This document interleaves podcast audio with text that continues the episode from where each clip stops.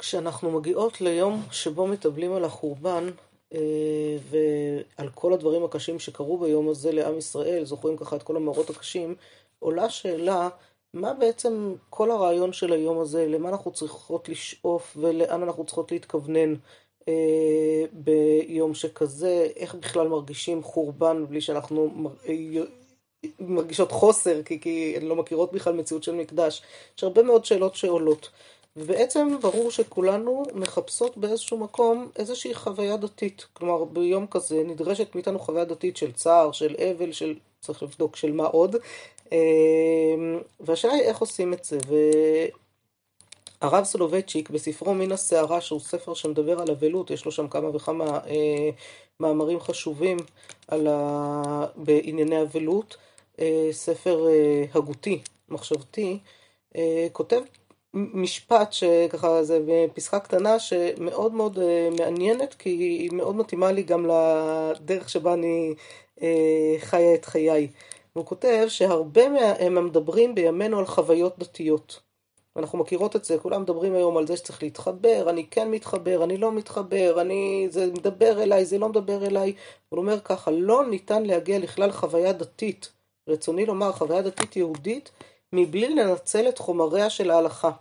אין אדם יכול לעסוק בפילוסופיה של היהדות ולדבר אודות עולמה החווייתי מבלי שהוא בן בית בתחום ההלכה, ולכאורה זה נשמע די מוזר, כאילו הלכה, נו, בסדר, רשימת אה, פקודות כאלה שמותר, אסור, מה הקשר בין זה לבין חוויה דתית? בסדר, זה עושים כי צריך, עושים תביא כי צריך, או לא עושים תביא כי לא מתחברים, אבל מה הקשר בין זה לזה? ואני דווקא באמת אה, מאוד מאוד אה, התחברתי למילים האלה של הרב סולובייצ'יק, כי ראיתי שבאמת עולם ההלכה בונה את הבסיס ואת ה, את היסוד של אה, כל החוויה הדתית. החוויה הדתית חייבת להישען על עולם ההלכה ולצאת מתוכה. ולכן בשיעור הזה מה שהייתי רוצה לעשות זה לעבור להלכות אבלות. גם אבלות של החורבן וגם אבלות אה, חדש, מה שנקרא אבלות חדשה, אנחנו נראה עוד מעט את המושג, גם אבלות של החורבן וגם אבלות של לא עלינו כשאדם יש לו אבל פרטי משלו כשחלילה אה, מת לא מת. ולנסות מתוך הלימוד הזה של הלכות האבלות וההתבוננות במה הן עושות לאדם, מה הן בונות באדם, ומה ההבדל בינה, בין האבלות של הפרטית לאבלות הציבורית, בין האבלות הישנה לאבלות החדשה, אנחנו עוד נגדיר את המושגים האלה יותר אה, בבירור בהמשך, מתוכם לנסות להבין באמת מה עניינו של היום הזה ומה נדרש מאיתנו ואיזה סוג של חוויה דתית נוכל להגיע אליו מתוך אה, חומרי ההלכה האלה. אז אני מתחילה קודם כל בהלכות תשעה באב, אנחנו נמצאות עכשיו בתשעה באב, הלכות שקשורות לתשעה באב. אומרת לנו אה, הגמרא במסכת תענית דף ל' אה, ברייתא. תנו רבנן, כל מצוות הנוהגות באבל נוהגות בתשעה באב. אסור באכילה ובשתייה ובשיחה ובנעילת הסנדל ובתשמיש המיטה, ואסור לקרות בתורה, בנביאים ובכתובים, ולשנות במשנה, בתלמוד ובמדרש ובהלכות ואגדות. אבל קורא הוא במקום שאינו רגיל לקרות, ושונה במקום שאינו רגיל לשנות, וקורא בקינות, באיוב ובדברים הרעים שבירמיה. ותינוקות של בית רבן בטלין, משום שנאמר, פיקודי השם ישרים, משמחי לב. רבי יהודה אומר, אף אינו קורא במקום שאינו רגיל לקרות, ואינו שונה במקום שאינו רגיל לשנות, אבל קוראו באיוב ובקינות ובדברים הרעים שבירמיהו, ותינוקות של בית רבן בטלים בו, שנאמר, משום שנאמר, פיקודי השם ישרים משמחי לב. אז אומרת לנו הברייתא, שבעצם יש שוויון, יש דמיון, אה, יש, אה, זה אפילו לא דמיון, זה ממש שוויון, כל מצוות הנוהגות באבל, נוהגות בתשעה באב. ואז הברייתא מתחילה לפרט, ואומרת, אסור באכילה ובשתייה ובשיחה ובניית הסנדל ותשמיש המטה, אנחנו יודעות האיסורים של אה, תשעה באב, ואסור לקרות בתורה ובנביאים וכתובים וכולי בגלל פיקודי השם ישרים בסמכי לב, אבל מותר רק בדברים שקשורים לחורבן ולכן מותר לנו לעסוק בזה, ככה עוסקות בהלכות אבלות. ועל זה כבר אה, רש"י שם לב, רגע רגע רגע, יש כאן בעיה. מה זאת אומרת? אבל לא אסור באכילה ובשתייה, אבל אסור בכל הדברים האחרים, אבל באכילה ובשתייה אבל לא אסור. ואומר על זה רש"י, אסור באכילה ובשתייה, הני אין נוהגים באבל. דכחשיב נא מאיסורים שנוהגים בו לבד מהנה דנהיגי באבל, רחיצה, שיחה ונעילה. כלומר, רש"י עולה על אה, אה, נקודה שיש בברייתא כאן שהיא בעצם לא מדייקת עד הסוף, כי זה לא כל מצוות הנוהגות, זאת, זה נכון, כל מצוות הנוהגות באב נוהגות בתשעה באב, אבל בתשעה באב נהוג עוד מצווה אחת שהיא עוד איסור אחד, שהוא לא אסור באבל. אז כבר שמנו לב שמצד אחד יש דמיון מאוד גדול בין הלכות אבלות על מת להלכות אבלות בתשעה באב, אבל מצד שני כבר מצאנו נקודת הבדל, שתשעה באב אסור גם באכילה ובשתייה, אה, ואבל כמובן לא אסור באכילה ובשתייה, להפך, יש עניין אפילו שיאכל והוא חוזר לאט לאט לאכילה, יש לסעודת הבראה וכולי. אה, המשנה במסכת תענית אה, גם כן מרחיבה שם בדברים שמרחיבה את האיסור לקראת תשעה באב לשבוע שחל בו תשעה באב. שבת שחל תשעה באב להיות בתוכה, כלומר שבוע שחל תשעה באב להיות בתוכו, שבת במשנה פה זה בהגדרה של שבוע, לא של שבת בראשית, אלא של שבוע, שבת משמעות של שבוע. שבת שחל תשעה באב להיות בתוכה, אסור מלספר ומלכבס, ובחמישים מותרים מפני כבוד השבת. ערב תשעה באב, לא יאכל אדם שני תבשילין, לא יאכל בשר ולא ישתה יין, רבן שמעון בן גמליאל אומר, אה, ישנה. כלומר ישנה ממשהו רגיל. רבי יהודה מחייב בכפיית המיטה ולא הודו לו חכמים. לא ניכנס לכפיית המיטה כרגע, זה נוהג שנהגו בזמנם באבלות ובימינו רק אה, התימנים עוד נוהגים אותו, אנחנו פחות נוהגים, אבל אה, בכל מקרה אה, אנחנו רואות כאן גם כן שיש הרחבה, יש לנו את האיסורים של תשעה באב עצמו ויש הרחבה של האיסורים האלה. מהי ההרחבה?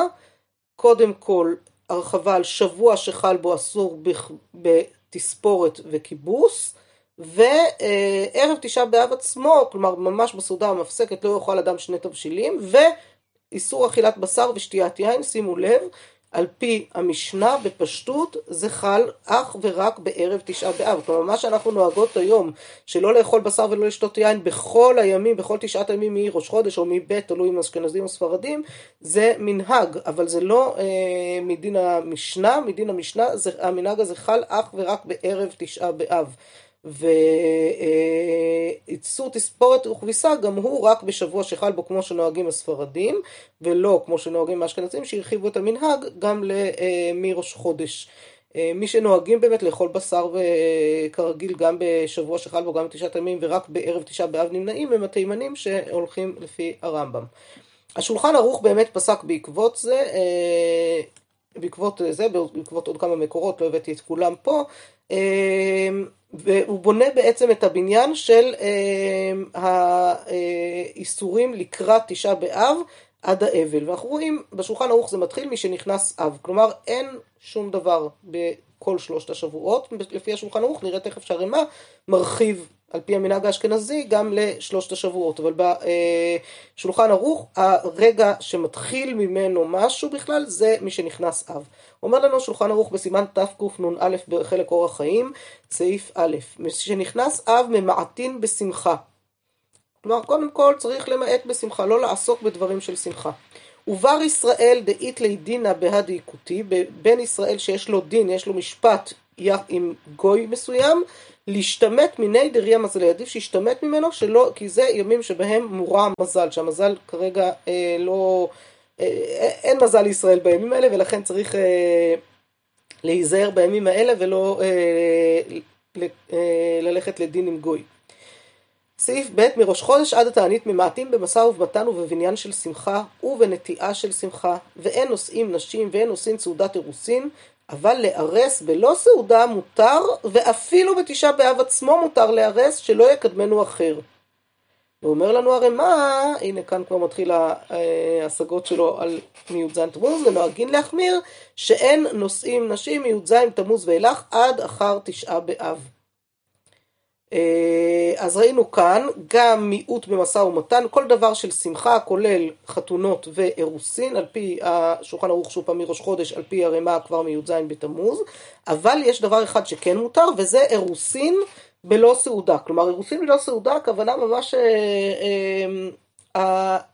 הוורט אה, אה, עצמו, בסדר? ההחלטה, וזה אפילו בתשעה באב עצמו מותר, שלא יקדמנו אחריך, כלומר יש עניין כן לבנות בית, כן, להתחיל את הבניין של הבית, לא את כל המשתה והשמחה וכל הדברים שקשורים בזה, אבל את ההתחייבות ההדדית שאנחנו הולכים להתחתן, וזה באמת רוסין באופן עקרוני, זה קידושין בלשון ההלכה בדרך כלל, אז אפילו ממש לעשות קידושין, מה שאנחנו היום לא מפרידים הרי, אז אנחנו לא עושים לא מפרידים, אז כן עושים, אבל מותר בעצם אפילו להודיע שמתחתנים בתשעה באב, כי זה אה, עוד נראה בהמשך גם אה, שזה באמת חלק מבניינה של ירושלים. סעיף ג' שבוע שחל בו תשעה באב אסורים לספר ולכבס, בדיוק כמו שראינו במשנה, בשבוע שחל בו. סעיף ד' לאחר התענית מותר לספר ולכבס מיד. ואם חל תשעה באב ביום ראשון או בשבת ונדחה לאחר השבת, מותר בשתי השבתות. שתי השבתות כלומר שתי, שני השבועות, בין שקודם התענית בין שאחריו. זה על פי השולחן ערוך. ויש מי שאומר שנהגו לאסור כל שבוע שלפניו חוץ מיום ה' ויום ו', והרי מה אומר? ונוהגים להחמיר מתחילת ראש חודש לעניין כיבוס, אבל תספורת נוהגים להחמיר מי"ז בתמוז, וזה המנהג האשכנזי המקובל. אומר לנו השולחן ערוך עוד, יש נוהג בסעיף ט', יש נוהגים שלא לאכול בשר ושלא לשתות יין בשבת זו בשבוע זה, ויש שמוסיפים מראש חודש עד התענית, ויש שמוסיפים מי"ז בתמוז. אז uh, התוספת הזאת של מי"ז בתמוז לא לאכול בשר ולא לשתות יין, כמובן אנחנו לא uh, נוהגים בו היום, אבל כן נוהגים uh, מעבר לשבוע הזה גם את ה, uh, מראש חודש כבר. סעיף י"ב, תספורת שבוע זה, אחד ראשו ואחד כל שיער שבו אסור, וכמו שאמרנו כבר, אנחנו מחמירים בזה גם כן בכל שלושת השבועות האשכנזים. לעומת, אז ראינו שההדרגה בעצם מבחינת הבניין הוא, אנחנו הולכים ומרחיבים, מוסיפים איסורים, כלומר מתחילים מאיסורים קלים, יש, רק האשכנזים נוהגים מי"ז בתמוז, רק בלא לשאת נשים, אחר כך אה, ואיסור תספורת. אה, ויש גם אה, עניין של להימנע מברכת שהחיינו שלא ראינו כאן במקורות, זה במקורות מאוחרים יותר. אחר כך מראש חודש עד התענית מיעוט משא ומתן, בניין ונטיעה של שמחה, לא נושאים נשים, לא עושים סעודת נישואין, מותר להרס ולא סעודה. ואשכנזים וחלק מהספרדים מחמירים שלא אוכלים בשר ולא שותים יין, ואשכנזים גם לא מכבסים. שבוע שחל בו, כלומר צמצמנו עוד יותר, בשבוע שחל בתשעה באב לא מסתפרים ולא מכבסים ולא אוכלים בשר ולא שותים יין, אמרתי חוץ מהתימנים שנוהגים בזה רק בערב תשעה באב עצמו, ותשעה באב עצמו יש לנו את כל האיסורים האחרים, איסור אכילה ושתייה, איסור חיצה ושיחה, איסור נעילת הסנדל, איסור תלמוד תורה, איסור תשמיש המיטה, ישיבה על הארץ עד חצות, ומניחים תפילין רק במנחה, תפילין גם בזה, זה כמו אבלות של יום ראשון אצל אבל, אבל ביום הראשון לאבלותו לא מניח תפילין, כי כתוב פארך חבוש עליך, וזה, אה, יש בזה עניין של פאר ושל שמחה, ולכן אה, לא מניחים תפילין באבלות יום ראשון, לפעמים יש מי שנוהג אחרי הקבורה כבר להניח, אבל באופן עקרוני באבלות יום ראשון לא מניחים תפילין, וכאן אה, תשעה באב בזה דומה, ומניחים תפילין רק ממנחה, קצת בדומה אה, גם למנהג האבלות הזה. מה קורה באבל? אז לפני שניכנס לדיני אה, אבלות, אבלות אנחנו יודעים, יש לה, היא תקופה, היא תקופה ארוכה, היא מחולקת בעצם לשני חלקים עיקריים, חלק האנינות וחלק האבלות. החלק של האנינות זה מהרגע שמת המת עד אחרי הקבורה, עד סתימת הגולל, וחלק האבלות זה החלק שמתחיל מסתימת הגולל ואילך. אה, וזה נמשך באמת פרק זמן, כלומר יש לנו אבלות יום ראשון כמו שהזכרתי עכשיו, יש עניין של דברים שנאסרים אה, בשלושה ימים הראשונים, יש לנו שבעה שלושים וי"ב חודש, אז יש לזה כמה וכמה זמנים. ומסביר הרב סולובייצ'יק בספרו מן הסערה שהזכרתי קודם, אה, מה עובר על האדם פסיכולוגית ולמה צריך את שלבי האבלות השונים. והוא אומר ככה, האדם, אומרת היהדות, חייב להתנהג כבן אנוש. עליו לזעוק, לבכות, להתייאש, להצטער ולהתאבל. רגשות אלה בתקופות של מצוקה ויגון הם רגשות ראויים ומכובדים, כמוהם כגאות הים. הם מגיעים לשיא גובהם, פונים לאחור ומתחילים לסגת. התורה ממליצה אפוא בפני אדם לא רק להכניע עצמו בפני סערת הרגשות, אלא גם לגאול את עצמו מהשפעתה באופן מודרג ואיטי. על כן חילקה ההלכה את האבלות לכמה שלבים שונים. לאורך התקופה הארוכה אנו עדים למעבר בלתי מוחש מתודעת אסון שיש בה דיכאון אומללות ומרירות אל תודעת גאולה נשגב, נשגבת יותר. כלומר, יש לנו בעצם עניין לחוות את האבלות. כלומר, והרב סולובייצ'יק מדגיש את זה בספר שם, שאני ממליצה עליו מאוד, אה, על עוד כמה מסות שיש לו שם, הוא מדגיש את זה מאוד, על מה, מה התהליך הפסיכולוגי שעובר על אדם, כמה ברגע הראשון הוא רחוק מהחיים והוא מבולבל, ו- וצריך לתת מקום לרגשות האלה. כלומר, הרעיון של היהדות כשהיא בונה לנו את ה... כמו שאמרנו, דרך ההלכה, היא בעצם בונה את המקום הנכון של איך להתייחס לכל שלל הרגשות שמציפים את האדם בזמן קושי, או כמו גם בזמן שמחה, בסדר? ויש אפילו דמיון בין הדברים לפעמים. ואיך צריך להכיל את זה באופן כזה שבסופו של חשבון האדם יצליח להתמודד עם מה שקרה לו ולחזור לשגרת החיים הרגילה עם התוספת ומה שנבנה בו מתוך כל מה שקרה. אז מה עם איסורי האבלות באבל שמת לא מת? אומר לנו השולחן ערוך בחלק יורה דעה סימן ש"פ אלו דברים שהאבל אסור בהם, במלאכה, ברחיצה ושיחה או נילת הסנדל ותשמיש המיטה, ואסור לקרות בתורה, ואסור בשאילת שלום ובכביסה, וחייב בעטיפת הראש ובכפיית המיטה כל שבעה. ואסור להניח תפילין ביום, ביום הראשון, ואסור בגיהוץ ותספורת ושמחה ואיחוי קרע כל שלושים יום. אז אנחנו ממש רואות כבר איך יש כאן דברים ששייכים לאיסורים של כל ה... אה, של, של של תקופה ודברים שאסורים, אה, ששייכים לאיסורים של תקופה קצרה יותר, של זמנים מסוימים יותר. יש לנו את האיסורים של השבעה, שאם תסתכלו עליהם מאוד מאוד דומים לאיסורים שהזכרנו קודם בתשעה באב, נכון? כולל מה שהזכרתי על הנחת תפילין רק במנחה, רק אחרי. ויש לנו את הגיהוץ, תספורת ושמחה ואיחוי קרע, שזה כל 30 יום, כלומר, נראה די דומה למה שאנחנו מכירות מ... שבוע שחל בו, או ראש חודש, או אפילו מי"ז בתמוז, תלוי לפי המנהגים השונים. על כל מתים נכנס לבית המשתה לאחר 30 יום, על אביו ועל אמו לאחר בית חודש, עוד דין אחד, שגם כן, בסימן שצ"א, שגם כן אה, דומה לנו העניין של בית המשתה, בסדר, ההשתתפות בבית המשתה. והנושא של אירוסין, או נישואין, אומרת המשנה במסכת יבמות, היבמה לא תחלוץ ולא תתייבם, עד שיש לה שלושה חודשים. וכן כל שאר הנשים לא יתארסו ולא ינסו עד שיהיו להן שלושה חודשים. שלושה חודשים צריך בשביל הבחנה. בסדר? זה הרעיון של הבחנה שהיא מי שהייתה קודם לכאורה עם מישהו אחר, שלוודא שאם היא בהיריון עכשיו, אז אה, שידעו שההיריון הוא ממנו ולא מהזיווג אה, אה, החדש שלה. רבי יוסי אומר, כל הנשים יתארסו חוץ מן האלמנה מפני העיבול, כלומר הוא אומר שדווקא כל הנשים האחרות יכולות, היבמה יכולה להתארס ולהינשא לא צריך, שהוא לא חושש להבחנה הזאת כי היא לכאורה לא הייתה עם מישהו ממש. חוץ מן האלמנה מפני העיבול, האלמנה צריכה לחכות, הוא אומר לא מפני הבחנה, אלא בעצם מפני העיבול, כלומר יש לה עניין להתאבל, היא צריכה גם לזכור להתאבל זמן מה. אומר רש"י, כל הנשים התארסו, ואנא סבירה לי, אלמנה מן הנשואין לא תיארס כל שלושים ימי אבלה, היא עדיין באבלה, לא שייך שתתארס בזמן הזה. בדרך כלל מחכים בכל מקרה יותר, יש עניין של דברים נוספים, בזה לא ניכנס כרגע.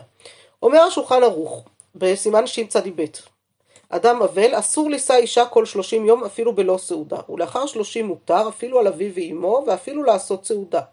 ומותר לקדש אישה אפילו ביום המיטה, והוא שלא יעשה סעודה, אלא אם כן עברו שלושים יום. זאת אומרת, יש עניין, אנחנו רואות חוזר שוב ושוב, שקידושין האירוסין או קידושין ב, אה, בלשוננו היום הוא דבר כל כך חשוב וכל כך מהותי שלא חלילה יאבד את האפשרות הזאת להינשא כרגע שמתירים אותו אפילו ביום המיטה זאת מה שזה רק בלי לעשות סעודה בלי השמחה שכרוכה בזה אלא רק את המעשה עצמו. ואומר השולחן ערוך בסימן שמ"א מי שמת לא מת שהוא חייב להתאבל עליו קודם קבורה אוכל בבית אחר ובין כך ובין כך, ואפילו בעיר אחרת, אינו מסב ואוכל, ואינו אוכל בשר ואינו שותה יין, ואינו מברך ברכת המוציא ולא מבר... לא ברכת המזון, ואין מברכים עליו ולא מזמנין עליו, אפילו אם אוכל עם אחרים שמברכים, לא יענה אחריהם אמן. הוא פטור מכל מצוות האמורות בתורה, ואפילו אם אינו צריך לעסוק בצורכי אמת, כגון שיש לו אחרים שעוסקים בשבילו. ויש אומרים שאפילו אם ירצה להחמיר על עצמו לברך או לענות אמן אחר המברכים, אינו רשאי. ובשבת ויום טוב אוכל בשר ושותה יין אם ירצה. הוא מברך וחייב בכל המצוות חוץ מתשמיש המיטה שאסור בו. כלומר, יש לנו ככה, דין אונן, בסדר? מה קורה איתו? אונן זה מישהו לפני קבורה, ואנחנו רואות שגם בדין אונן יש לנו כמה וכמה אה, סימנים שאנחנו כן מכירות אותם מדיני תשעת הימים ותשעה באב, אבל אה, דברים קטנים מאוד ומסוימים שהם בונים כאן איזה משהו, כנראה העניין של אכילת בשר ושתיית יין, זה הדבר היחיד, והאכילה ביחד. האכילה ביחד בסעודה מפסקת שלפני תשעה באב, אה, כתוב שלא לאכול ביחד כדי לא, שלא תיווצר שמחה, שלא יתחייבו בזימון. כאן יש באמת סוג של דין אונן. ראינו במשנה קודם שגם דין אכילת בשר ושתיית יין בעצם נהגה, נהוג במקור רק מדין המשנה. רק בערב תשעה באב. אנחנו הרחבנו את זה יותר, אבל בעצם זה רק בערב תשעה באב, כלומר, ערב תשעה באב עצמו נבנה מבחינה הלכתית בדומה קצת לדיני אונן, וזה מעניין, כי זה בעצם אה, גם מנסה לייצר פה משהו. אני עוד רגע אחד בעוד עניין הלכות אבלות, כדי שנגיע למושג הזה של אבלות חדשה ואבלות ישנה ונבין אותו יותר. אומרת הגמרא במסכת יבמות, חוץ מן האלמנה, למשנה שקראנו קודם חוץ מן האלמנה, אמר רב חיסדא קל וחומר. ומה במקום שאסור לכבס מותר לארס, מקום שמותר לכבס אינו דין שמותר לארס? למה אתה אומר שאסור לארס? הרי מותר לכבס כבר בשלב הזה. מה היא? על מה אתה מתכוון? דתנן, שנינו. שבת שחל תשעה באב בתוכה אסור לספר ולכבס, ובחמישי מותר פני כבוד השבת. ותניא, קודם הזמן הזה העם ממעטים בעסקיהן מלישא ומליתן ומלבנות ולנטוע ומארסין, אבל לא כונסין, ואין עושים סעודת אירוסין. כלומר, אנחנו רואים שהיה מותר, שיש זמן שבו מותר לארס, ו, אה, ש, שאסור לכבס אבל מותר לארס, אז איך יכול להיות שנגיד שיש זמן שמותר לכבס ואינו, אה, ו, ואסור אה, לארס, משהו כאן לא מסתדר. כי תניא היא קודם דקודם תניא, כלומר שנו את זה לפני כן. אמר רבא וקודם דקודם נמי קל וחומר, ומה במקום שאסור לישא וליתן מותר להרס, במקום שמותר לישא וליתן אינו דין שמותר להרס, אז אפשר להגיד את זה גם על הקל וחומר הזה. אלא אמר רב אשי, לא, אתה צריך להבין שיש כאן הבדל. שני אבלות חדשה מאבלות ישנה, ושני אבלות דרבים מאבלות דיחיד. כלומר, יש הבדל, אנחנו צריכים להבין שהדינים הם אומנם דומים, אבל הם לא אותם דינים בדיוק, למה? כי יש הבדל בין אבלות חדשה שנוחתת על האדם בפתאומיות עכשיו, לאבלות ישנה, למשהו שהיה כבר משנים שנים, נכון? האבלות שלנו על החורבן היא אבלות של אלף, אה, לא זוכרת כמה עכשיו, אה, לא, לא, אה, זה כמעט אלפיים שנה, בסדר? כמעט אלפיים שנה שאנחנו אבלים, זה אבלות ישנה. באבלות ישנה אנחנו צריכים לבנות משהו כדי שניכנס לאבלות, אנחנו לצערנו כל כך רגילים לחיות בלי מקדש, אנחנו לא רגילים אה, כבר להיות בלי זה, ואבלות חדשה היא אבלות שנוחתת עלינו פתאום, הבלבול והבלגן הגדול, לא צריך להכניס אדם להרגיש אבלות כשמת לא מת. אבל כן צריך להכניס אדם להרגיש אבלות כשהוא בלי מקדש והוא לא זוכר את זה כל יום וכל שעה. ואז כשרוצים שהוא יתאבל על המקדש צריך להכניס אותו לתוך זה. ולכן יש הבדל בדיני האבלות ואי אפשר להתאים וללמוד לגמרי אחד מהשני. ועוד אומר רב אשי וצריך לשים לב, ושני אבלות דרבים מאבלות היחיד, כלומר יש גם הבדל בין אבלות של הרבים שכולם אבלים ביחד, נכון תשעה באב כולנו אבלים ביחד, לעומת אבלות של היחיד שרק אדם אחד אבל תראו את רש"י, אומר, אה, אלא אמר רב אשי, שני בין אבלות חדשה דתשעה באב דאבלות ישנה, ואבלות דרבים. הלכך קילה. כלומר, האבלות הישנה, שהיא גם אבלות של רבים, יותר קלה. אבל נראה שזה לא לגמרי יותר קל, עוד רגע נראה את זה. הרשב"א מסביר לנו כאן, דגמרא דלא הווה ללממר תרי זימני שני שני, אלא שני בין אבלות ישנה ואבלות דרבים לאבלות אה, חדשה ודיחיד. הוא שואל הרשב"א, למה היה צריך לחזור? למה הוא צריך לומר רב אשי, שני אבלות חדשה מאבלות ישנה, ושני אבלות דרבים מאבלות יחיד? למה לא היה מספיק להגיד שני אבלות חדשה שהיא של יחיד ואבלות ישנה שהיא של רבים, וזהו, ותגיד את זה במשפט אחד. אלא ודאי, תרתי אמר, הוא אומר כאן שני דברים שונים, והכי פירושו, שני אבלות ישנה דקילה לי, ולפיכך הוא צריכו להחמיר עליו ולאסור את הכיבוס. אבל באבלות חדשה דחמיר עלי לא צריכו להחמיר עליו כן. כלומר, צריך להבין, אדם אבל באבלות חדשה הוא כל כך אבל, שיש דברים שלא חייבים להחמיר, הוא כבר יחמיר מעצמו, הוא בעצמו לא יהיה לו חשק לכבס, בעצמו לא יהיה לו חשק לעשות דברים. אבל אבלות ישנה, קלה בעינינו, אנחנו לא רגילים, לא זה, אז צריך להחמיר בה ולאסור כיבוס. ושני בין אבלות ליחיד לאבלות לרבים, לומר שהאירוסין, אף על פי שאין בה שמחה בלא סעודה, מכל מקום החמירו ואסורים באבלות היחיד, גזירה השם יעשה בהן סעודה.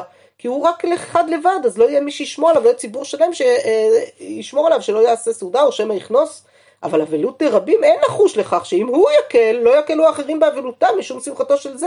כלומר, כשכולם אבלים ביחד, אם רק הוא האבל, והוא עוד הולך ועושה ומארס וכונס אה, וכולי, אז כל האחרים אין להם בעיה להשתתף איתו בשמחה, רק שלא אסור לעשות את השמחה הזאת. לעומת זאת, אם כולם אבלים, אז זה שהוא עכשיו החליט לעשות אירוסין ולשמוח, אף אחד לא יבטל את הצום של תשעה באב בשביל זה, את האבלות של תשעה באב בשביל זה, ולכן הרבי, יש כאן שני אלמנטים שונים, יש עניין של אבלות חדשה ואבלות ישנה זה דבר אחד, במקום הפסיכולוגי של איך האדם מרגיש, מה צריך להכניס אותו ומה הוא כבר נכנס והוא כבר שם, ולעומת זאת יש הבדל בין אבלות היחיד לאבלות דרבים, כי אבלות דרבים, הרבים עצמם שומרים ש... על, על האבלות הזאת, הם כולם חייבים בה, הם כולם שומרים, ואבלות היחיד זה רק שייך לך והאחרים יכולים להשתתף איתך לכאורה, ואתה, ולכן אין כאן את אותה שמירה, ולכן יש הבדל בין כיבוס לאירוסין, זה לא אותו דבר, כי זה פשוט כל אחד מהם שייך למשהו אה, אחר. התוספות מסבירים, מפרש רבנו תם, שני בין אבלות חדשה שאסרו לארס, לפי שבחדשה יש להחמיר מבישנה, מה שאין כן באבלות ישנה. ובאבלות דרבים יש להחמיר תפי לעניין משא ומתן מאבלות דיחיד. למשא ומתן שהוא דבר של פרהסיה, אם יעסקו בפרקמטיה כל היום, יבואו ויאמרו שאין חוששים להתאבל על ירושלים. ולא דמי לאירוסין, שאין אלא שעה אחת. ודאוקמי בקודם דקודם. אבל בשבת, שחל תשעה באב להיות בתוכה, אסור להרס, דאי שרי הקתי איכא קל וחומר דחיבוס. ומי הוא במגילת סתרים בגאונים מתיר לארס אפילו בתשעה באב שלא יקדמנו אחר ברחמים וזה מה שראינו אחר כך ברמה והביא ראיה מירושלמי וצריך לומר דבאבלות דרבים יש להחמיר נמי בכיבוס, דכיבוס נמי דבר של פרהסיה, שלא יהיו כולם עוסקים לכבס ולספר ולייפות עצמם, ונראים שאין חוששים להתאבל כלל. כלומר, התוספות בניגוד לרשב"א בעצם אומר שכל הסיפור הזה של אבלות ישנה ואבלות חדשה, ואבלות דרבים ואבלות דיחיד, בעיקר מה שעניינו זה הפרהסיה. הפרהסיה הציבורית באבלות רבים צריכה להיות מאוד מאוד ברורה, שאנחנו בפרהסיה מחמירים שלא פתאום הפרהסיה הציבורית תהפך להיות לנו למשהו שאנחנו שוכחים את האבל ועוסקים בדברים אחרים. וכדי שזה לא יקרה אנחנו צריכים אה, אה, להחמיר מאוד בכל מה שקשור לאבלות דרבים כדי שהפרהסיה שלנו תראה כמו שתראה. אומר לנו הרב סולובייצ'יק, אה, מסביר לנו ככה את ההבדלים בין האבלות החדשה לאבלות הישנה. האבלות החדשה היא תגובה ספונטנית בלתי צפויה מראש ובלתי מתוכננת, על התקפתו או הסתערותו הפתאומית של הרע, על אסון, תקלה קשה או מוות. האבלות הישנה היא פרי טיפוחו של האדם, והיא מתפתחת בהדרגה באמצעות ההיזכרות ומודעות הזמן המאחדת. ההבחנה העיקרית בין שני סוגים אלו של אבלות באה לידי ביטוי בסדרם ההפוך של השלבים המרכיבים אותם. האבלות החדשה פותחת באותו שלב שהוא העז ביותר, הנוקב והמועצם מכל, קרי האנינות, והיא הולכת ושוכחת במהלך השבעה, השלושים וי"ב החודשים, עד שהיא נמוגה בתוך עצב מתמשך. האבלות הישנה צועדת בכיוון ההפוך. ראשיתה באבלות של י"ב חודש, הצורה המתונה ביותר של האבלות. המייצגת עצבות שאיננה בדרך כלל בעלת עוצמה או קרובה להתפרצות. איפה זה, אנחנו מכירות את זה? מכל הדברים שאנחנו צריכים לעשות זכר לחורבן. בסדר, המלבן שמשאירים בבית עם האם אשכחך, זה ששוברים כוס בזמן שמחה, וכל ה, הדברים שאנחנו עושים זכר לחורבן עד היום, אה, לא לנגן בכלי נגינה בתוך ירושלים העתיקה, כל, יש מנהגים שונים שהם חלים כל השנה, בסדר? זה האבלות של י"ב חודש. אט אט היא נעשית לאבלות שלושים, מי"ז בתמוז לכאורה, והיא גדלה בעוצמתה עד שהיא מגיעה לדרגת השיא של השבעה. הנחמה שזורה במרקם אבלות הרבים. במקרה זה אין כל מקום לביטויים של ייאוש, ואלה עומדים בסתירה לעצם מהותה של אבלות הרבים, הנעה באורח דיאלקטי בין יגון ותקווה, חשיכה ואור יקרות, ריקנות רוחנית וחזיון נשגב, סתיו קודר ואביב זוהר. וכולנו מכירות את הקינה אלי ציון והרע, שהיא הקינה היחידה כמעט שאשכנזים שרים, ושרים אותם מנגינה אפילו לא, לפעמים יש שתי מנגינות באמת, אבל uh, המנגינה הידועה יותר, היא מנגינה שאפילו לא, אפילו יש בה צד מסוים של שמחה, וגם סיום הזה, שאלה אותי הבת שלי היום, uh, מה זה הדימוי הזה כמו אישה בציריה? אישה בציריה זה דבר טוב, היא בסוף uh, יולדת ילד, בעזרת השם. נכון, עכשיו כואב לה, אבל היא בסוף יולדת ילד אחרי הכל.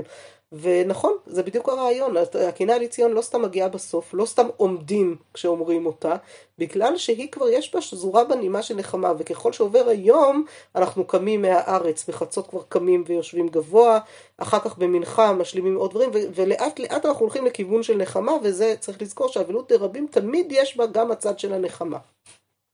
אני רוצה ככה לקראת סיום לנסות להבין טיפה יותר גם בכל זאת אז מה, מה העניין של היום הזה? עכשיו זה, זה היום הזה אנחנו יודעות זה יום שהוא מסוגל לדברים רעים. היה בו יותר מדי דברים רעים ואנחנו מצפות ומייחלות שיהפוך ליום מועד ושמחה אה, שיתהפך עלינו לטובה בעזרת השם. אבל הימים האלה עכשיו, אנחנו מתחילים בעצם, אנחנו מסיימות, אה, סיימנו בשבת האחרונה, אנחנו מסיימות בתשעה באב, את תלתא דפורענותא, את שלושת השבועות של הפורענות, ומתחילות מ, כבר משבת הקרובה, ממחרתיים, מתחילות את שבע דנחמתא. מה הן שבע דנחמתא? שבע שבתות של נחמה, שאנחנו קוראים בהן הפטרות של נחמה, שלקראת גאולה בעזרת השם. אליהן משתזרות, נכנס לתוך השבע דנחמתא, נכנס לנו אלול, עוד מעט, לא כל כך רחוק, כבר שלושה שבועות, וכבר אלול הבא, ואלול חודש התשובה. ותמיד הטריד אותי ככה השאלה, מה היחס בין החורבן גאולה לעומת המהלך הזה של תשובה מיראה, מאהבה עד שמחת תורה.